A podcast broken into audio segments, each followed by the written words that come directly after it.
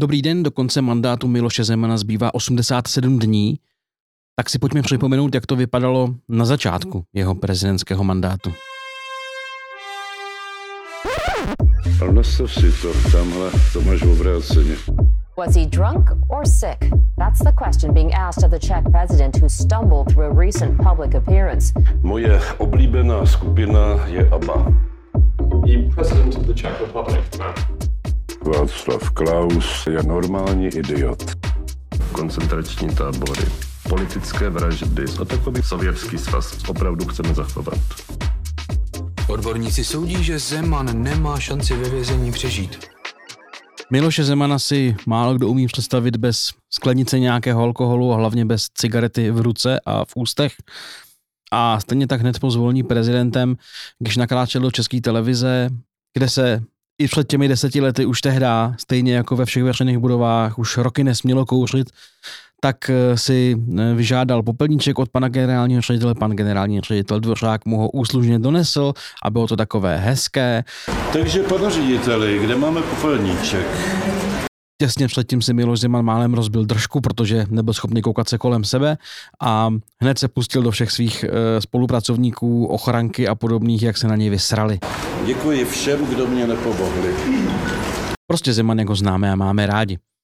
Už málo se ví, že e, Zemana nejdřív předtím vyndavali z auta, že ho málem nevyndali a mm, taky si málem rozbil držku o nějaký kabel na schodech už dřív toho dne. Prostě pravděpodobně, pravděpodobně jí pozvolení měl jak z praku a navíc je to prostě bimbo, který se klátí a je mu všechno jedno a tak. No ale vlastně to ukázalo, jak ten mandát bude celý vypadat. Prostě na pravidla se kašle. Eh, já jsem kuřák, kouřím si kde chci, všude a furt. Myslím si, že v těch kampaních, nebo respektive v těch debatách předchozích, do kterých tehdy chodil, pět let poté do nich nechodil, museli být ty jeho, nebo respektive byli, já myslím, že se to i řešilo, ty jeho eh, protikandidáti nebo spolukandidáti zoufalí z toho, že on tam prostě furt čadil, hulil, smrděl pravděpodobně nejenom cigaretama.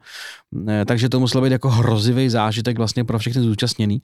Eh, no a prostě pak přijde do eh, budovy ČT, tam si zapálí a, a je mu všechno fuk.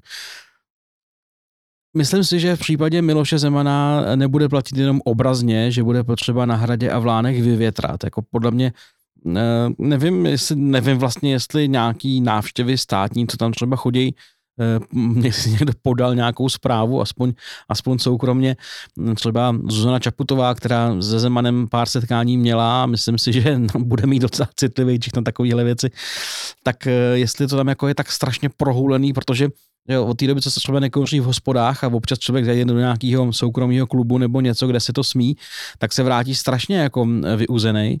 A nejsme na to zvyklí, že vlastně už dneska. Tak jestli na tom hradě, protože mm, já, já jsem teda nekuřák celoživotní a když pak člověk přijde do nějakého kuřáckého bytu, tak najednou vidí ty žlutý záclony a, a ten jako nevyvětratelný smrad. Tak jestli na tom Pražském hradě v těch jako kancelářích je vlastně tak jako smrduto a hnusno, eh, jak bychom asi čekali. No bohužel asi docela jo. Tak se obávám, že nový prezident, až přijde, bude mít hodně co dělat. Já jsem teďka relativně nedávno byl ve Veletržním paláci na e, výstavě Národní galerie, která se jmenuje V kroužcích dýmu a zobrazuje e, přístup umělců k kouření a zobrazování kouření v obrazech a na soch, v sochách a podobně.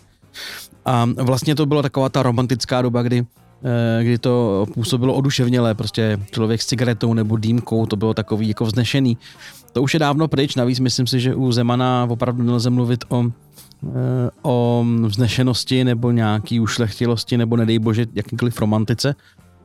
Takže eh, opravdu si představuju spíš tu zahulenou putiku, než nějaký jako ateliér umělce. No a přemýšlel jsem, co Milošovi Zemanovi k, tomuto, eh, k této krásné události historické zahrát a nenapadlo mě nic jiného než Smoke on the Water od Deep Purple.